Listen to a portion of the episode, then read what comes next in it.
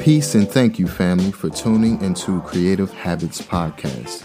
I'm your host, Philip Anthony. And I'm your co host, Indigo. We're based in Washington, D.C., with leading discussions on topics surrounding pop culture, business, lifestyle, and art, with an occasional guest appearance within the creative and entrepreneurial industry.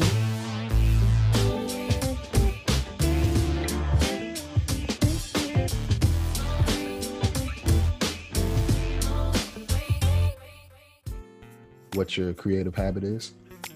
Sure. Um, my name is Obriana Lindo. Um, I am uh, the photographer for OB Photographs. And um, I do, I'm like a one woman production team. So hmm. I, concept, I conceptualize, edit, photograph. Um, I make my own outfits, I make my own backdrops, I make my own props um, for for portraits that I make specifically for people. You know, like I'll see a person and I'll make it specifically for them.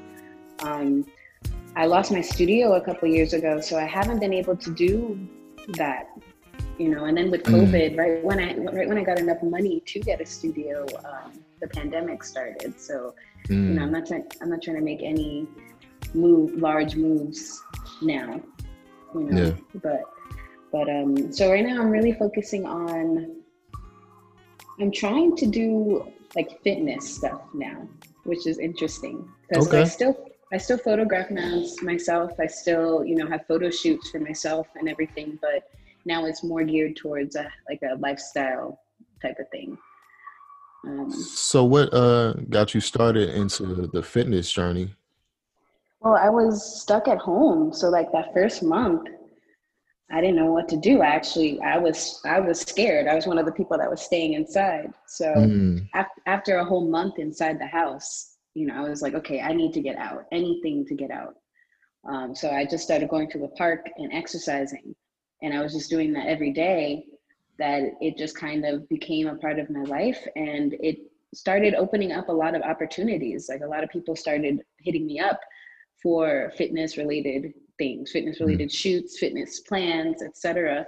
And now it's just kind of like evolving into its own thing you know so mm. i think for this year for me as a creative i'm really just focusing on myself like getting myself right mm. um, i was on i had like a 10 year plan and i was on year seven and i thought i had everything i was like slowly going up up up you know getting published and meeting a lot of people and everything and now i don't even know if i still want to do the same thing so mm.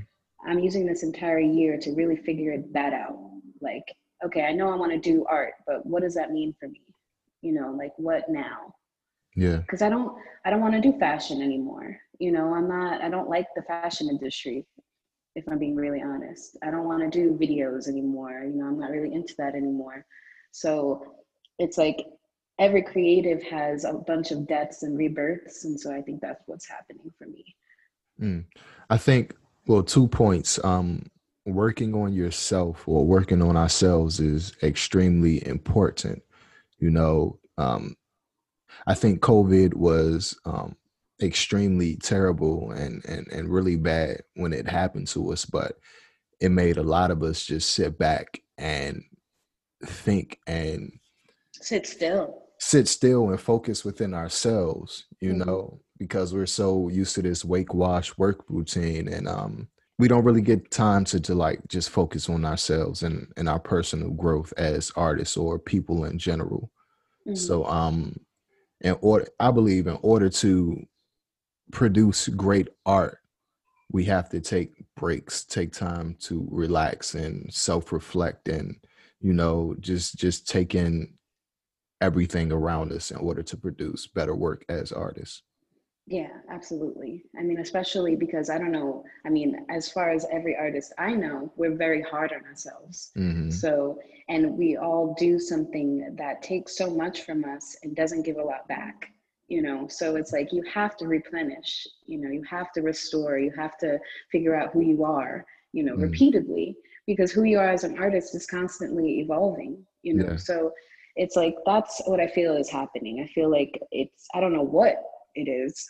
I mean, I'm in a constant state of like um, hope mm-hmm. and hoping for the best. You know, I have no idea. Um, but I'm saying yes. You know, I'm not overthinking it Mm. because what it's like there's way too much going on and there's way too much stimulation going on. It's like everywhere you look, there's def there's something. You Yeah. know, so the stillness has to be within me now.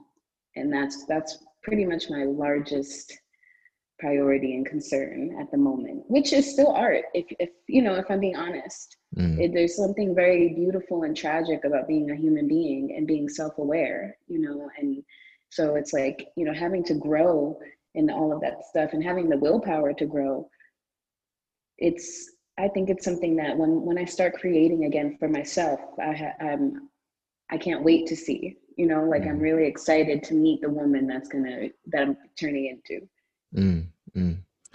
So tell us a little bit about your a little bit more about yourself. Um, where are you from and how was your childhood growing up? Um, I'm from Brooklyn. I mean, I'm, I spent a lot of time in the United Kingdom Mm, as well as a child. My father's English.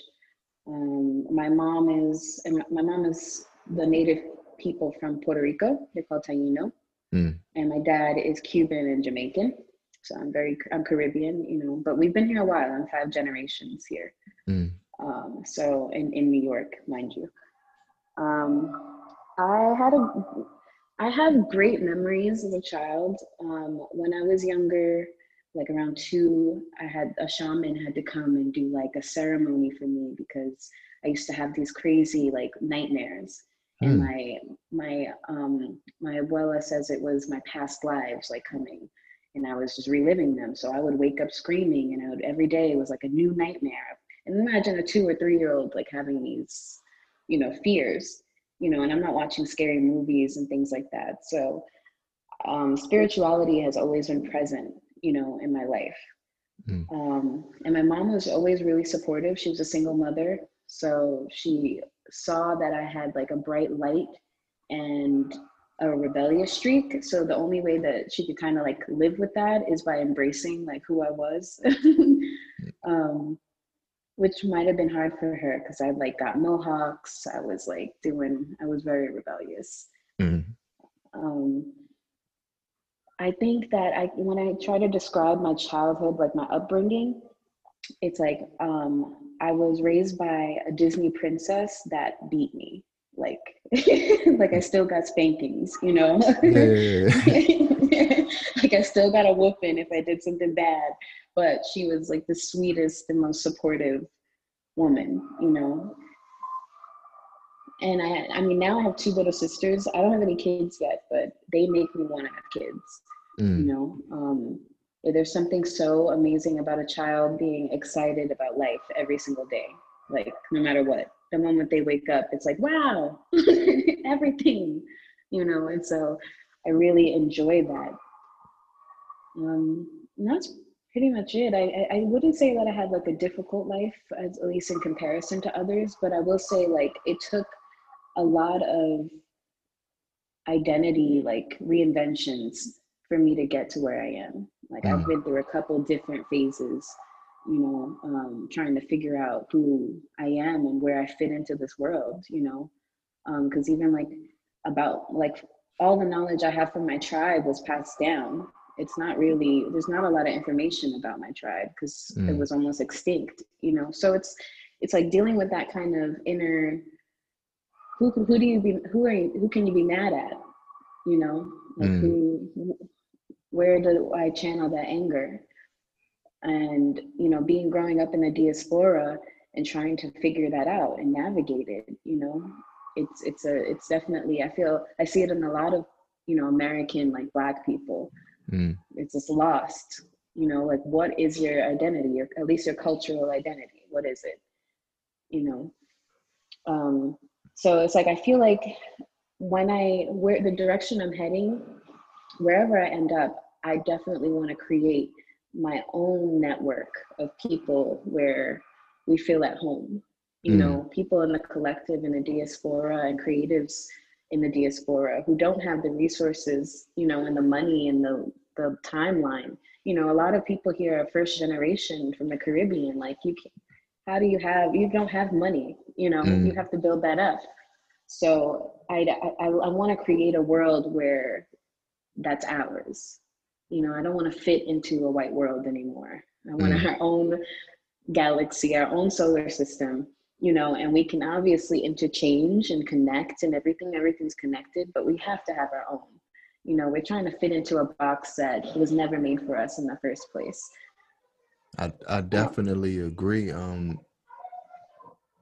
the thing about I mean, you're i mean like you're super talented. So i know you understand like you got to be frustrated because you see the type of people that are like making money. Like, yeah. you, you know you see i mean no shade on photoshop or anything like that but it's like there is a beauty to not having a photoshop picture you mm. know raw pictures.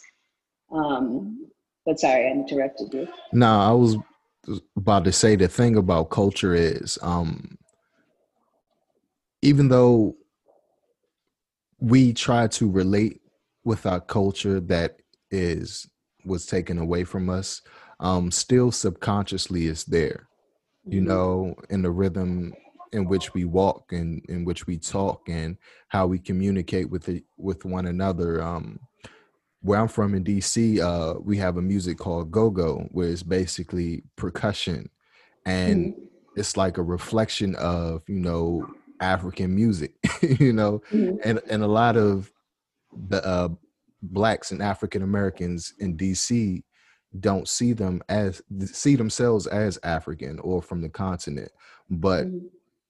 just the the the the movement and and the way we we we present ourselves to the world is a reflection of the continent. You know, mm-hmm. even the way we produce art, you know, mm-hmm. without even thinking about it. It's like our culture, our history, our previous religious beliefs are influenced in our art in mm-hmm. many different ways. Absolutely. I mean, it's it's it really just comes back down to like I was saying earlier, like being self-aware, you mm. know, mm. and that's like the the gift and the curse of it. Because I mean, I kind of envy people who aren't, who just like are oblivious to how they affect everything else in their life, you know, mm. and in in the world. Um, but when you are self-aware, you can tap in you know like there's little tiny secret compartments in your brain that you start activating and you start thinking about and it's you know it's an incredible process to see you know my favorite thing to, to watch happen is like somebody who was super blocked and super closed off and then you could tell when it kind of clicks and then they mm-hmm. get into like the conspiracy theories and then they turn into like a hotep and then it was like and then you know then they'll calm down you know and realize like okay wait i could be like this and still be like you know balanced mm-hmm, you know mm-hmm. i don't mm-hmm. have to be enraged all the time um it, it's it's human you know like it's it's kind of like no other species is having an, an experience like this Mm. And I mm. don't know whether or not to think of that as a positive or a negative, you know, I guess it just is. But what what other sentient being is living, you know, honestly. Mm. So mm. um quick question. Does your culture and um your history is that influenced in your art anyway? Yeah, definitely. Um uh, in a, a bunch of different ways. You know, like I, for one, one major thing is I prefer to shoot women of color who have never been photographed before mm. and who like you know have actually maybe even not confident in front of the camera um, because culturally women of color are you know either we're sexualized or we don't exist like that's really mm. not we're not respected you know um, and that's it's it's very difficult. It's something i've i've been sexualized since i was like in the sixth grade you know? Mm. it's it's something that's super cultural. Um and i also I, I mean like i try to with at least my own self portraits i try to at least sh- make it apparent what i'm inspired by. Like i've done a couple self portraits where um, I, I, made a headdress and I was inspired by, you know, tribal art from my mm. tribe. Um, I've done self portraits where I was inspired by um, the blaxploitation era. You mm. know, so I mean, it's the the the positives about trying to having been forced to find an identity. You know, in all of this confusion and because it was stolen from us. Um, I get to see, I get to be inspired by all of it, you know, because I'm just thirsty for information and thirsty for to know who I am. Mm. And I, I identify with African American, you know, culture, pop culture. I, I identify with reg- white American culture, you know, like um, Caribbean culture, Native culture, like all of that. Mm. And it's it's kind of just morphing into its own I guess eclectic kind of thing, you know. Mm. Um, I don't I wouldn't say that I have like a style yet. I don't know if I have that. Um, I've never been trained or anything in photography. I never went to school for it or anything. So I don't I wouldn't even know if I'm sophisticated enough to say like if I have any cultural influences on my like style of art, you know. Mm. Um, but I do want to say like whenever I think about a shoot, I there is a theme. It is there is a reason and a purpose you know and it's usually to uplift and support our people like 99% of the time. So do you do any like specific research when you're uh, trying to pursue these uh, different themes in your portraits? Mm-hmm. absolutely. I usually create whole folders research folders Mm. And I'll put, you know, either things I've read in there. I have a notebook. If I can print out the images, I print them out and I'll do like a collage. And that's how I'll like, I'll, or a mood board or something for my shoots. Um, I have, I don't know if you, you mess with astrology, but I have a Virgo rising.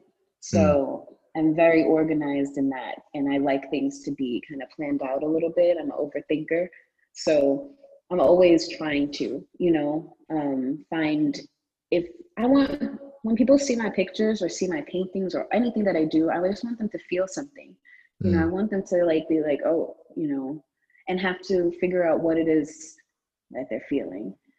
Um, if it's confusion, if it's like you know lust, if it's adoration, if it's and like any of it, you mm. know, if it just makes them more curious to figure out more, because uh, my people are lost, you know, like mm. not just black people in general, black African Americans are very lost. You mm. know, that's you know, we're we're rebuilding ourselves now. You know, so in native culture, native people, it's completely dis- disenfranchised. Mm. You know, it's completely Central American natives, forget about it. What's going on in Puerto Rico right now, it's like outrageous you know, and what's going on with, with South Americans and, and the Mexican border, all of it. Like it's just really disgusting. So somebody has to give these people a voice. You know, my voice may not be very like may not may not be reaching a lot of people just yet, but it will. I hope. Mm. Um, but we have to have a voice. Like who's talking for these people? It's like it's it's my dream to make photography books, you know, so that I can showcase that. You know, I want to do like a bunch of heritage trips and like visit my homelands and take pictures of the people. Um, show people, you know, what do we eat? What do we? how do we what do we do for fun? What do other people how do other people live? Mm. You know, like it's not this Puerto Rican kind of like fetishization is kind of it's just strange at this point. You know, like this Latin fetish thing is so weird. So I just I wanted there to be a little bit of grounding. I don't know if that makes sense. We're dealing with a lot, but one of our our problem problems are um, division. Mm-hmm. You know, um, especially between disenfranchised peoples of the world. You know, um, even though we're considered the minority, um, together we're the majority. Mm-hmm especially when it deals with um, the European standard of mm-hmm. everything in the world. Yeah. So and it and it doesn't make sense, you know, it doesn't make sense to me. Um, a lot of the media we watch where it's right wing, left wing, or or uh, Biden or or Trump, like it's it's too much division and it's just confusing everything, you know. Yeah, it's absolutely confusing everything because like the two choices, like how I don't understand how we have these two parties and both of these men don't represent us in any way. Not way. at all. Not at all. like it's just like the most like what our poli- like our politics need to look like us, like the people. Mm, And it really it's something I always think about because we just have a bunch of career politicians that of course all they care about is their money. You mm, know, so it's like we have lost sight of humanity. Like the whole point of having a democracy or any kind of political party is to make decisions. You got to make decisions for us, you know, yeah. like just to have a productive, growing society, evolving society.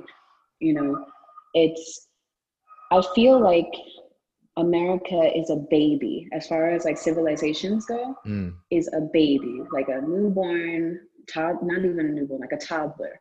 You know, the way that we act, the way that we handle, we use violence to handle all our problems and domination pretty Mm. much to handle all our problems. Like, that's such a devolved way of thinking, you know. Um, I don't know. It's it's just crazy. I don't. It's like even the the black one black person that they have doesn't represent us in any way either. hmm How Yeah. is that possible? Yeah. Yeah. I think us as a collective is is is basically tribalism, right? Mhm. um we all have our different cliques we all have our different gangs we all have our different social settings in which we we prefer to be in you know whether it's a group of artists or a group of athletes or whatever and um i believe that the powers that be are using that tribalism against us. You mm-hmm. know you got disenfranchised white folks in trailer parks mad Yeah. at black people or native people because they feel like they don't have any jobs or they're getting their jobs taken away or something like that. And then you have black people who are disenfranchised and blaming the other side for you know similar reasons. Or just blaming each other. blaming each even- other you know Which is even more like when you really think about it, and I, it, it just, they perfected the plan. Mm, Like, that's all I could say. White people have perfected their plan. You know, they use Native Americans as the blueprint, mm, and they, you know, and that they almost exterminated every tribe mm, it's they per- they perfected it you know then they went to, to to slaves and then they did it up you know for the jews and now by Mhm. this point it's it's perfect you know exactly how to like separate us i mean i remember when i used to protest heavy for for in new york because we had this thing called stop and frisk and black Mm. people it was basically legal robbery and Yeah. legal like you could just beat people up you know um and I used to protest that. And I remember we were marching, and obviously there's, you know, agent provocateurs. So you have like these weirdos start screaming out, fuck the police, to try to get like people riled up, you mhm, know, when mhm. we were peaceful beforehand. Or you Mhm. have people split, trying to split up the march, you know, somehow. Like somebody will just start deviating and start guiding, Mhm. come this way, guys, you know, this way yeah and separating. So it's like they know exactly what they're doing. You know, that's one thing that they did get right. It's just unfortunate that I feel like like white domination is the goal when it's already here. So it's just kind of redundant, you know. Mm, It's Mm. it's one of those things where white people, not generally speaking, you know, because there's some down with the Browns, you know, Yeah. we, we love them, but generally speaking, they they are fearful of a race war and a civil war that they themselves are starting. You know, it's just like a really confusing series of events. I have so many theories, like about inbreeding, you know, because a lot of people want to keep, at at least a lot of rich white people want to Yeah. keep their lines pure, you know, so maybe that's why they're making such crazy decisions. Like, how can they make regular decisions? Um, I don't know, but at the end of the day, we, I mean, like you're saying, like we just have to, we're the majority. Yeah. We gotta, we gotta organize, you know. Yeah. we Um, definitely do have to organize and um plan for a hundred years instead of just planning for tomorrow you know because the powers that be those people who run things have been planning today for the last 500 600 years you know what i mm-hmm. mean and it's definitely troubling when people go out and protest and you see a random uh pallet of bricks just right in the middle middle oh of the city God. or, or you, you, just see a building burning and shit yeah like, what? yeah yeah what? Yeah, yeah. and you know like the thing i was thinking about the other day that kind of scared me a little bit was that if black lives matter was a terrorist organization we would be doing what white people are doing Mm. You know, like white people are trying to assassinate people and setting up bombs, and you know they're doing a lot of weird things. Black Lives Matter is not even close, you know, to the mm. violence that white supremacists are exhibiting on the rest of the world. So it's it's just a very bizarre thing. And the only thing I can come to, like the only conclusion I could come to, is that white supremacy is just a lot deeper than we are ready to like accept or acknowledge. Yeah. It's in the hospitals, it's in the schools, it's in the police, it's it's, it's everywhere. It's everywhere. You know, like it's everywhere. So it's like a reality that I feel like a lot of us have been in denial about because you know we're doing good. We're good. We're good. You know, mm. we're good black people. There's nothing. We're not criminals. You know, we're not. There's nothing. We're not doing anything wrong. But that we don't have to do anything wrong. Yeah, I you mean, know, that's a, we just have to pay attention to history. You know. Mm-hmm um, the European race and, and, and society is only 30,000 years old. It's basically the youngest humans on the planet, right? Mm-hmm. And then when we move forward in history, we see that Greece only lasted about 900 years before they started infighting. You know, it was mm-hmm. one of the mm-hmm. greatest civilizations uh, Rome only lasted about 500 years before they started infighting. You know, um, America is only 250 years old. Mm-hmm. You know, and it seems like America is speeding through what the Greeks and the Romans are have done. You know what I mean? Yeah. So it'll destabilize sooner than than we know it. And as a country, I mean, I, I love being I love being here. You know, um, my family's from the Carolinas. Um, it's a lot of history and and and and and culture here, but I don't see myself being here for the rest of my life in America. Yeah, how know? can we? Yeah. Yeah. It's so unforgiving and it's so it's it's a very painful like life to be in a country and try to love a country that doesn't love you. Mm you know, and it purposefully. Like I was, I was one of my homegirls, she was she's from Milwaukee, and she was telling me how I've never been there, but she was telling me how it's one of the where she's from is one of the most segregated places in America, mm. and they mm. don't even hide their racism. They'll be like, "You didn't get the job because your name's Keisha," like straight up. Mm. And I mean, that's it's 2020. Like that really it should mean something, but it doesn't. You know. Mm. I don't know you know we can't solve the world's problems but i guess that's what makes us you know artists do such a great service you know mm. um, but i wish we were more appreciated so i think that's like i'm trying to figure out a way where like i can utilize the you know our capitalistic like just utilize our the way our culture is in america mm. um in a positive way you know like I don't know if that makes sense because capitalism is hard to make positive. You're just taking people's money, mm. but any way possible. Um, but I would like it to be in a way that doesn't harm our ourselves or my image, you know. So that's why I also I bringing it back to the pictures. I do a lot of self portraits and mm. stuff because I want to control how I am perceived, you know, and how I'm viewed. I want it to be a feminine, black feminine voice. You know, like this is mm. a black feminine eye, because we have not seen that in history. You know, like there's not a lot of black feminine photographers, you know, throughout history that have museums and stuff. Like I would like that. I would like that for us very much. One of your portraits, I think you had like a hairpiece, or I don't know, your hair kind of looked like the sun. Mm-hmm. Yeah. And it kind of reminded me of like um, an old deity or a fertility goddess or something like that. What was mm-hmm. your thought process behind that? That's exactly my thought process. Mm. I wanted, I uh, want, growing up, my family called me a daughter of Oshun because like mm. I hit puberty at like nine.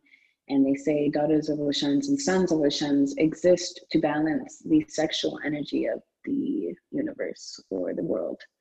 Um, so we are high, we're very feminine looking or very masculine looking, you know, mm. etc. My body is very feminine. It's you know, and I wanted to express that pretty much. Like this is pure femininity. This is pure womanhood. You know, in its purest form. It's like I try to like when I look in the mirror, it's part is what I wanted to show people what I see. Mm. And when I take pictures, that's usually what I go for. Like that's I try to show people how I look at the world, you know. Mm. Um, and so yeah, I looked up. I, I, did a lot of research on fertility, fertility goddesses and fertility statues mm. and their body shapes and like you know everything like that. I I looked up tribal symbols for my tribe, um, and I kind of I, like the original concept. I had a bunch of candles around me, mm. and I was going to mix in, you know, Latin American Catholicism because I was kind of raised with that as well in in mm. my household with candles and like altars and stuff like that. Mm.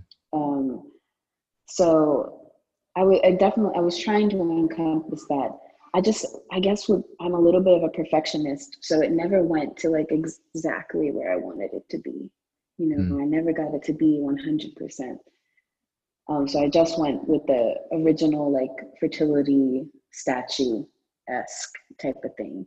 Mm. You know, I wanted it to be if somebody had a, a print of this in their house, like it wanted it to give that vibe of like a Santa Maria or like a, you know, a holy, you know, picture kind of thing. Mm. Um, yeah. And I did blue because Oshun is blue and yellow. And so I, I kept that in mind. That's dope, man. That's really dope. um, what are some challenges you had to overcome? Um, ageism, sexism, I mean, overall bigotry, um, depression and mental illness, um, and just like regular just life you know I'm, I'm in one of the most expensive cities in america it's mm. hard to make it here as an artist you know so trying to balance multiple jobs and your dreams and trying to make I, I like I t- said earlier i lost my studio space you know mm. so it's like having that kind of this that's it kind of destroyed everything like it kind of stopped everything i don't have a space you know like okay now i have to focus on work so i could get a space now i don't have time you know to do mm. what i want to do so it was a little bit of a cycle so covid low-key was a little bit of a blessing mm. Low-key covid was was crazy um because you know i just had my my lady and i just had our first child and um i didn't really get to thank you thank you I didn't really get to uh, spend a lot of time with him in his first couple of months because we were both working, you know. Yeah. And um, I can really, really appreciate just waking up and playing with him and feeding him in the morning and you know watching these cartoons and stuff like that. Just just watching them grow up and learn how to talk and learn how to dance and and be a person. Yeah, and just grow into a little person, man. I, I really appreciate this time to take out with them, you know? Yeah. So, what are your dreams for your art? My dreams for my art, basically a combination of uh, mine and my lady's dreams. Uh, we would like to have a um, a space that's a podcast studio, that's a photography studio, that's a painting studio where a lot of people um, can come and just create, you know, mm-hmm. and um, I don't know, maybe make it into like a, a media type thing. Oh, and, that's uh, cool. Yeah, yeah, yeah. Um, I don't know. Where is she? Oh, she's uh in the living room with Junior, trying to keep him quiet while we have the podcast. Oh, tell her I said hi. I wish she was here. Yeah, no problem, man. Um, no problem. Um, so what's challenging about being a photographer? There's a couple things. I mean, one, the mark the market's so oversaturated. Everybody's a photographer. Mm. Every everyone like, and especially and then like so then we also live in a world where everyone has a camera in their hand. Yep. You know, and so when I'm noticing that when people get in front of my camera, it's a little bit more awkward because they're used to being in control. Mm. So, you know, like the warming up process is a little bit, um, it's a little bit different. You know, learning how to make people feel comfortable mm. is different now. You know, um, comfort zones have changed, at least in my experience. So that's a little challenging. Um, money yeah. always challenging you know especially now who wants to pay like $150 you know for a little session? Like you got to be understanding of people's circumstances. Um it's also hard to especially like you know you have to social media is a full-time job so mm. you know trying to keep up with that and that's how you really get business now. So if you're not good at that, then you know, goodbye business. You know, yeah. it's, it's it, that's a little difficult too. It's a lot of things, and it's hard for this year to not be depressed. Like this year mm. was extremely challenging. So it's it's it, I feel like I'm constantly just tr- trying to learn how to keep peace, learn how to not let things bother me because the wor- things that happen in the world do bother me. Mm. You know, but you can't fix everything. You can't do everything. Um, I feel like if when we're talking about how like American civilization is a baby, it's like mm. really young. We as people, like spirits, are young too. Mm. You know, we were like what babies, not babies, but kids till you're like what 16, 17 until you start feeling independent. Mm-hmm. You know, um, some people a little longer, depending. So you only really like 12 years old if you think about how long you actually been like on your own as a grown-up. Mm. yeah. Yeah. I, so i always feel like i'm just still a kid you know like I, I feel like i'm just doing grown-up things. I don't know. So how t- how do you cope with mental health? I have a therapist that i speak to mm weekly and i'm very very pro therapy, especially for people of color.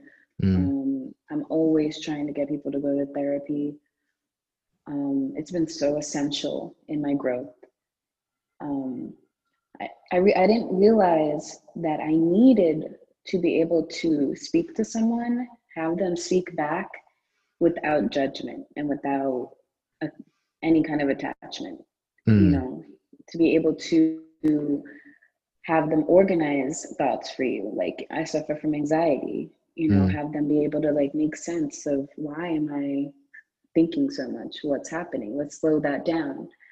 Um, and with depression, help me not stay there.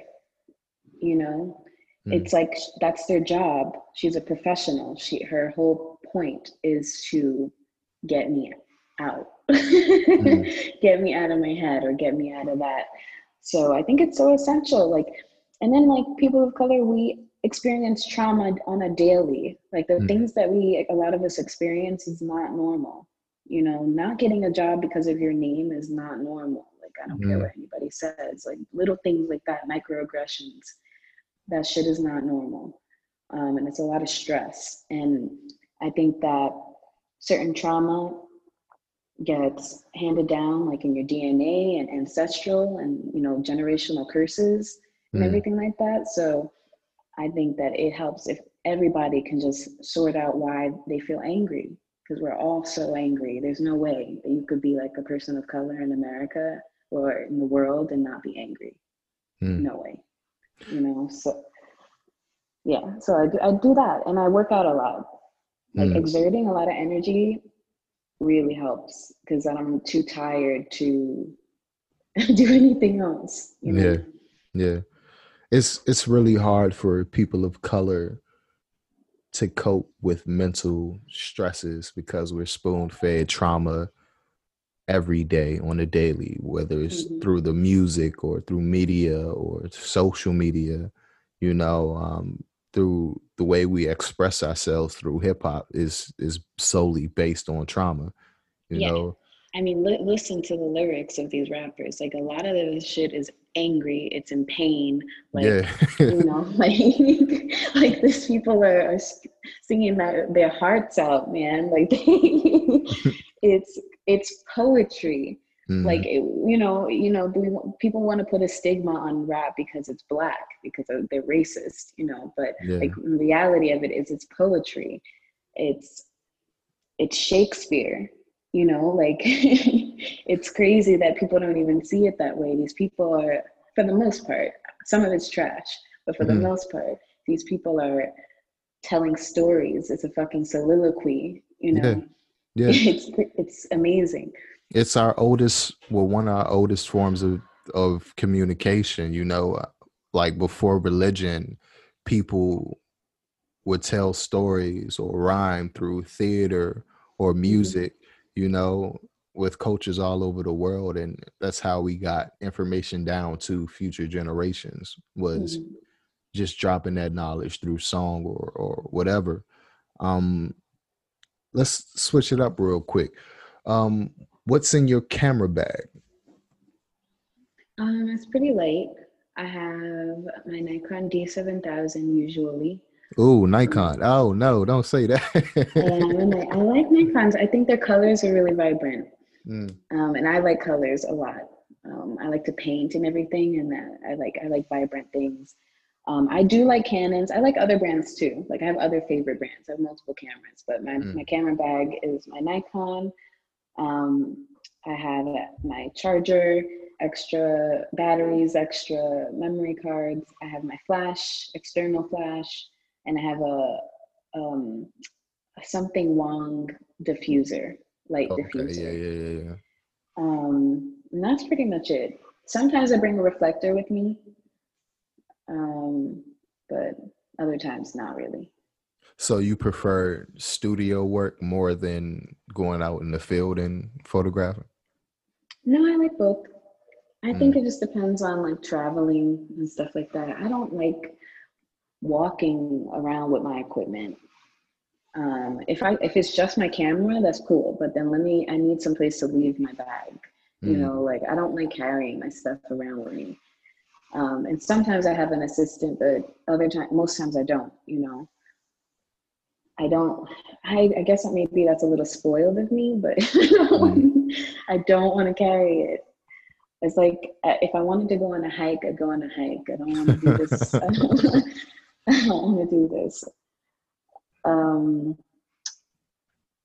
I think when I have enough money and I'm able to, which are a little bit smaller and lighter, mm. and I think that it'll be a little different, you know, because then I, it'll just be like a purse. Mm. Yeah. yeah.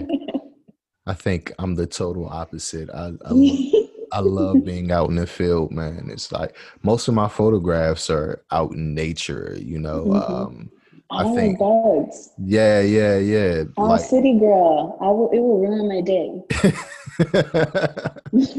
it will ruin my day. I will. I will not. I'll be like, I'm done. We'll do this another time. I'm done. Oh, okay. um, tell us real quick about you went to Cuba, right, and did a mm-hmm. photo book on there. Yeah, um, I'm hoping to publish it. Hopefully. Mm. Cuba was really hard. It's a hard country to visit if you don't have a lot of money. Like, mm. I mean, I didn't realize that because I'm spoiled, and I also didn't realize how spoiled I was until I went there. Um, we had we it took us like three days to find water because wow. you're not supposed you're not supposed to drink the tap water, um, and then everything's rationed. So going into stores, there's long lines. Like everyone, you they don't even have anything in the stores. And if they do, they know we're American. So they're overcharging us for everything, everything. Mm. Um, there's only one bank where we went in the city we went. It was, it was there's the food, the restaurants we went to, the food wasn't great because they had limited amount of ingredients you know? So you don't mm think about that. Like i remember our first day we got off the plane we wanted to eat. The restaurant only had rice eggs and potatoes. Wow. Yeah and we had to eat that because we didn't have anything else to eat. We were so dehydrated when you when i got to the airport everybody i saw was sick and dehydrated and starving. it was like it was two things. Either you saw that or you saw creepy men by themselves.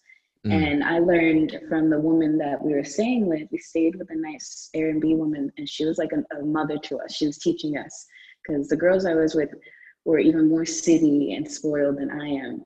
And they got got like all the time. And it was mm. just heartbreaking. You know, they didn't treat, Cuba didn't treat my friends really well and they didn't like do research and like learn the language or have like they didn't weren't weren't as prepared because they're thinking it's Cuba like how it's on TV. Like mm. if you go to mm. Jamaica, you don't really need to do a lot of research. You can have a good time, you know, like it doesn't have to be an ordeal. But in Cuba, you have to kind of do a lot. There's not internet. It's a different country. Mm. You know, it's communist. It's so it's a whole different thing. They have dogs that walk around um, smelling for drugs. So there's no smoking weed. There's no like none of that. Wow. You, know? um, you can't rent a car in Cuba. So you have to take cabs everywhere and you have to tell your cab driver what time to meet you at places because people don't really have cell phones. mm. You know, so it's kind of like old school 90s type shit. Like I'll call you on the payphone.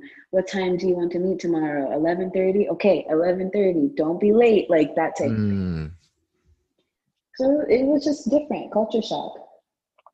You know, like um, and so the only way I could express that was by writing a book and and making a book. And when I actually publish it, it'll be a little bit bigger because I want to have like my diary entries in there and I want to have like coins and I mean not real coins but like you mm. know little coins and little things that people can interact with with the book so mm. it's actually like you can experience it for yourself like what was Havana Cuba like you know like I want that for people and I want to do it in a way that's interesting and that makes people appreciate art you know, or appreciate places that they may never be. I know people who have never left New York City, you know, mm. ever.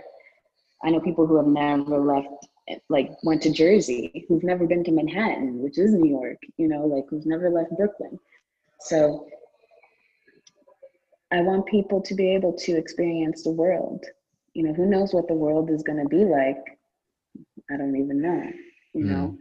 So it's like also just kind of having my whole culture wiped out mm. i like uh, it's like i guess my way of so making sure we have something you know? Yeah. It's for the culture. I mean it's it's up to document who we are. If we don't it'll be a totally different story by written by somebody that does not look like us or think like us at all and yes, it'll be their observation. It won't be yeah real. It won't be authentic. You know. And hmm. that's pretty much it. Hmm. What was the the photography experience like? I know the buildings were beautiful and the culture there, just like it, it was great. I mean, I went out. I got up early every day and I went out shooting alone. Mm. Um, and then I would come back and I would do things with my group.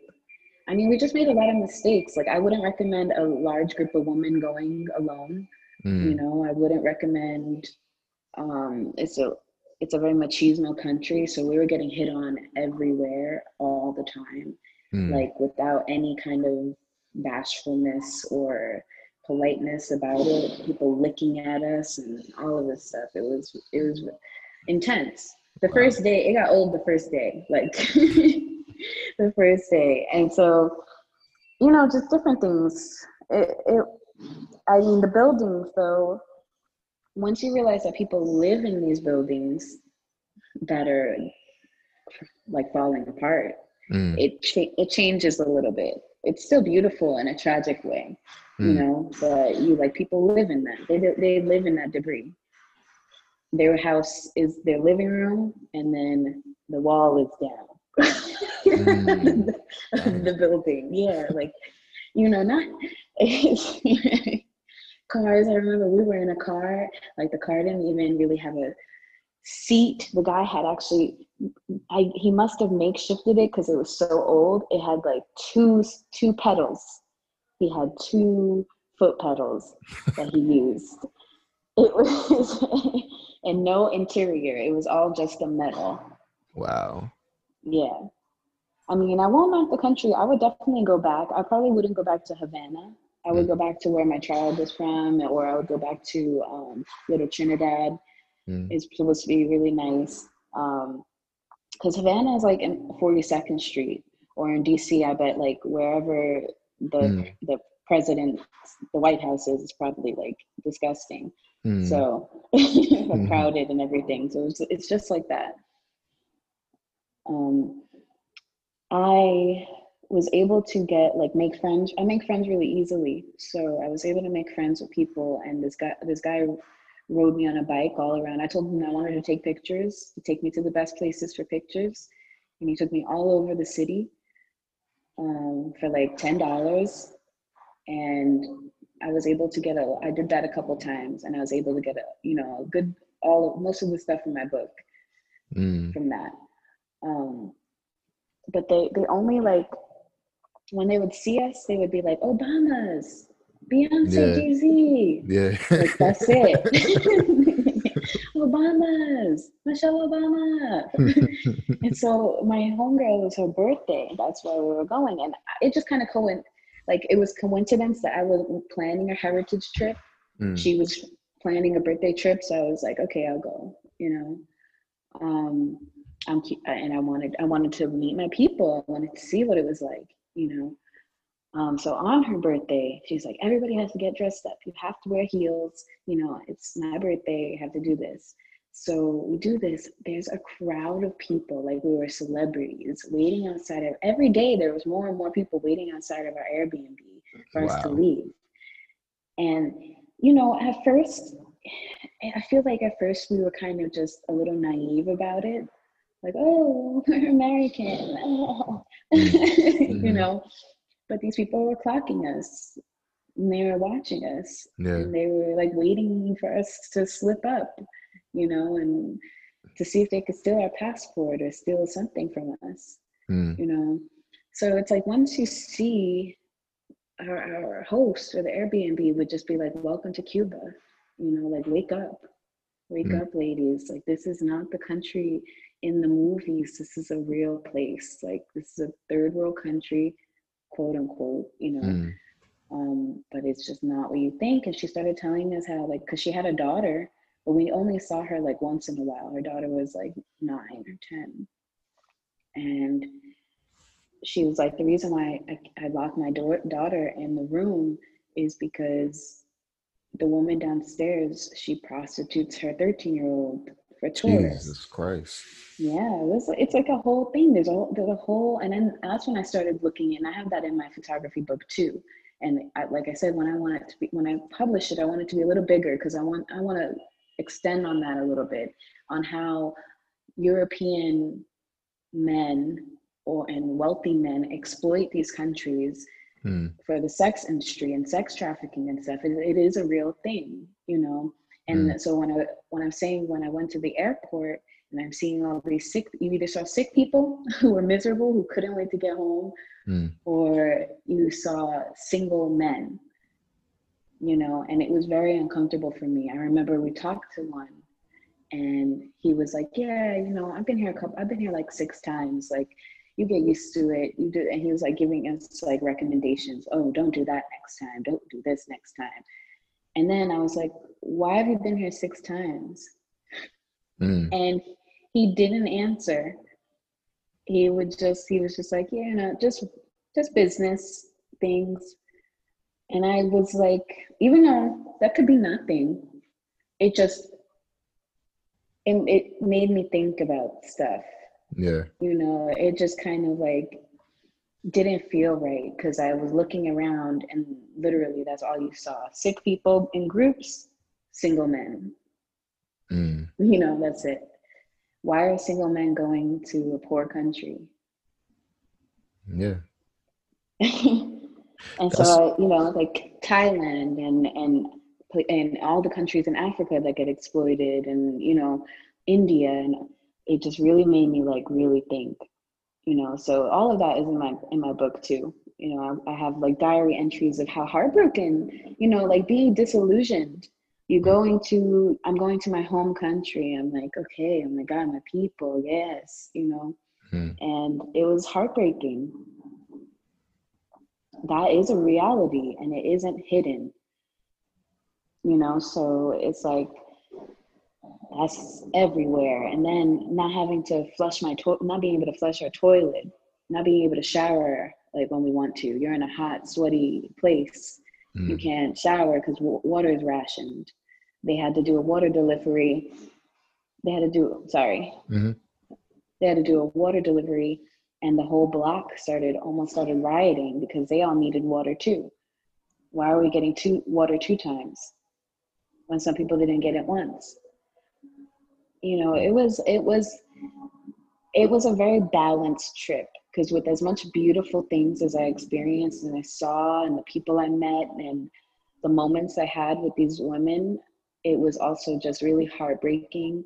You know like there was a, a haitian girl with us and they when we went to dinner they gave her a plantation cup with slaves on it.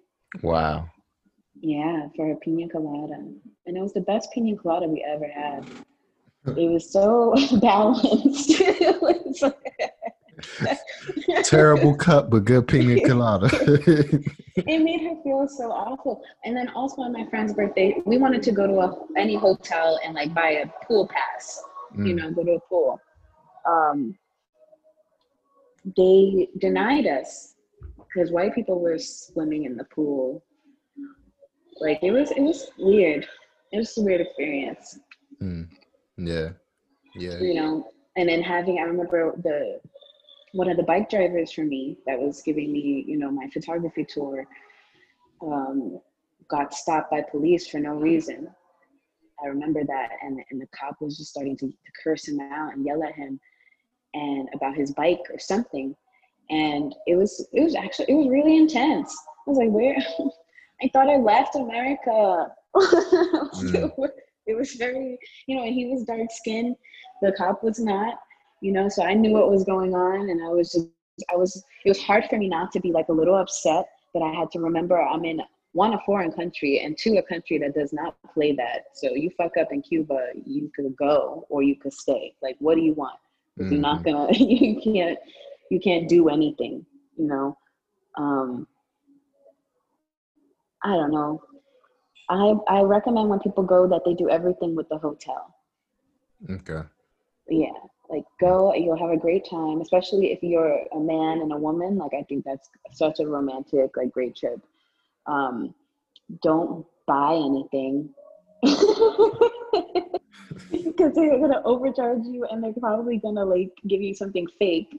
So like cigars and all of that unless it's in the actual building that like man- manufactures the cigars and manufactures like the bacardi house you know that they make the bacardi in mm. don't buy anything you know um, that's one of my and then they also say to leave like pack things to leave because the country is so poor and they don't have like you know um, a lot of trade so people leave clothes and like menstrual products and and medicine and stuff that they wouldn't normally get like mm. and invite them like just different things you know um, that they wouldn't get you can't order online and stuff like that yeah. you know so a lot of people bring like an extra suitcase of stuff it's like it's it's an interesting place to be hmm.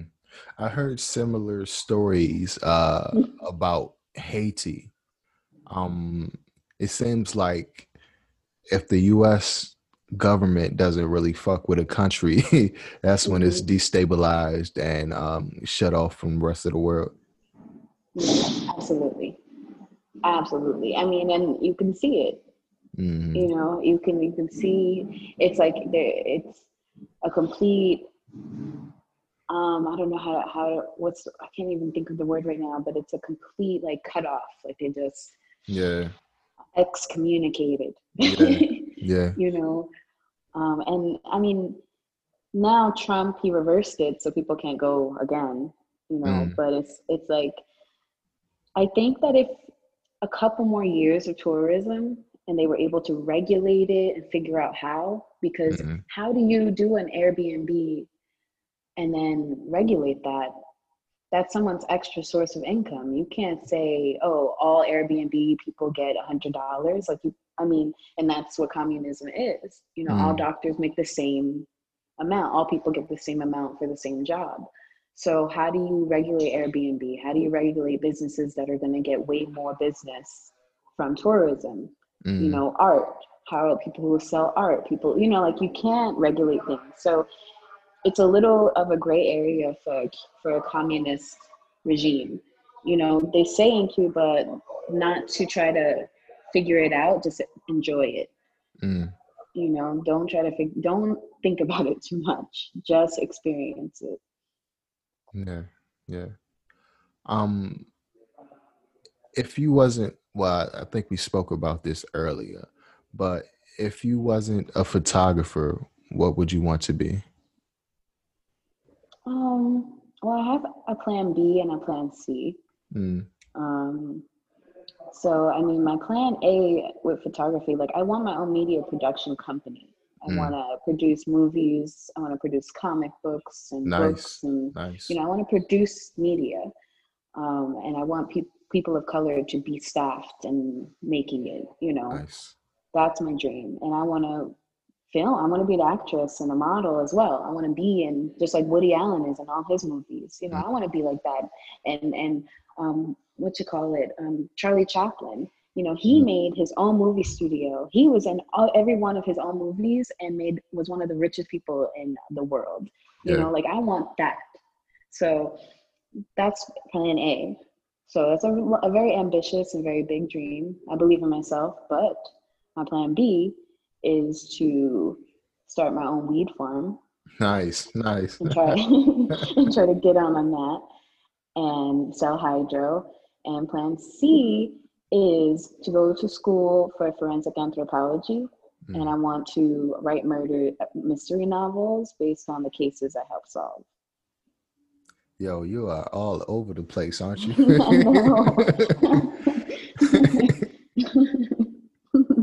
I, could dig it though. I, I I can really appreciate that. You know, it shows that yeah. you you have a spectrum of things you want to achieve, and I appreciate I'm that. A, I'm a complex, multifaceted individual. Mm. And then like to pa- partner that in with this, the emotional aspect, you know, I'm a very sensitive person. So my, my poor boyfriend, he has he has his hands full. He's very he's never bored. I will say that. Never bored. so um it's almost time to wrap up. Um do you have any social media or websites that people can go to and be directed to your art? Yeah. Um, if you go to my Instagram, which is at OB Photographs, mm. make sure you put an S at the end, it's plural. Um, it has my website link on it. I have a temporary site, site at Squarespace. Mm. Um, so it's obphotographs.squarespace.com.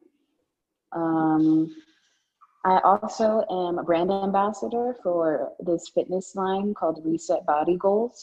Mm. Um, so definitely visit that and support that. It's a black woman that owns that, and that she's a really good friend of mine.